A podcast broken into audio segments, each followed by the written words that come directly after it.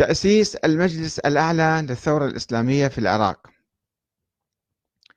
وفي هذا الوقت كان الإيرانيون يعيدون صياغة علاقتهم بالأحزاب العراقية المتعاونة معهم والتي كثرت في تلك الأيام. فشكلوا المجلس الأعلى للثورة الإسلامية في العراق. وانتدبتني المنظمة مع أعضاء آخرين لأن نمثلها في المجلس. وكنت في الحقيقة مترددا جدا من طريقة التعاون مع الإيرانيين. وفي الحقيقة لم أكن أرغب كثيرا في دخول المجلس. ولكن قبلت تحت الضغط أن أقابل اللجنة الإيرانية المشكلة من مختلف الوزارات الإيرانية. حوالي عشرين جهة يعني وزارة ومنظمة إيرانية.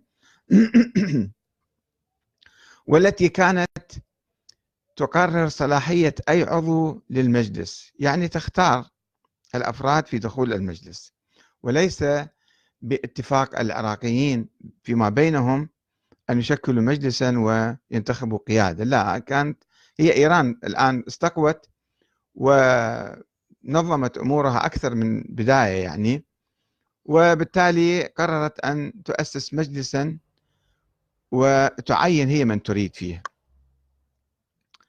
وذهبت وفي نيتي أن أسمعها أسمع هذه اللجنة كلاما لا يعجبها حتى تقرر هي استبعادي من المجلس. وقد سألوني ما رأيك بالسيد محمد الشيرازي؟ فبدأت أمدحه وأذكر فضائله وعلمه وجهاده ودوره في الساحة العراقية. وسألوني وهذا طبعا لم يكن يعجبهم ذلك.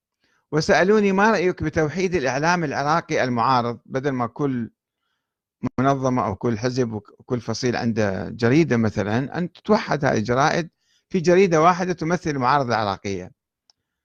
فقلت لهم أنه أمر سيء جدا. فقالوا حتى لو ارتأى الولي الفقيه يعني هم طبعا يمثلون الولي الفقيه أي الحكومة الإيرانية فقلت لهم نعم غير صحيح. ولا بد أن يحافظ كل فصيل على وسيلته الإعلامية. وقد قلت ذلك في وجوه اللجنة الإيرانية. المؤلفة من حوالي 20 شخصا يمثلون مختلف الوزارات والجهات متعمدا حتى أسقط بالامتحان ولا يقبلوني عضوا في مجلسهم. وهذا ما حدث عفوا ما حدث بعد ذلك فحمدت الله تعالى على عدم قبولي في المجلس الأعلى الذي كان يراد له أن يكون إطارا إيرانيا بوجه عراقي.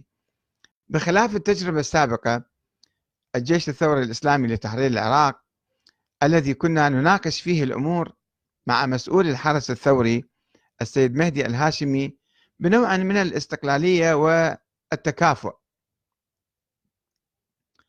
وأتذكر أيضا أني استخرت الله تعالى حول الموضوع قبل أن أذهب إلى لقاء اللجنة المساندة اللي تسمى البشتباني بالفارسي آه، لإجراء الامتحان فخرجت هذه الآية وقلنا اهبطوا بعضكم لبعض عدو ولكم في الأرض مستقر ومتاع إلى حين.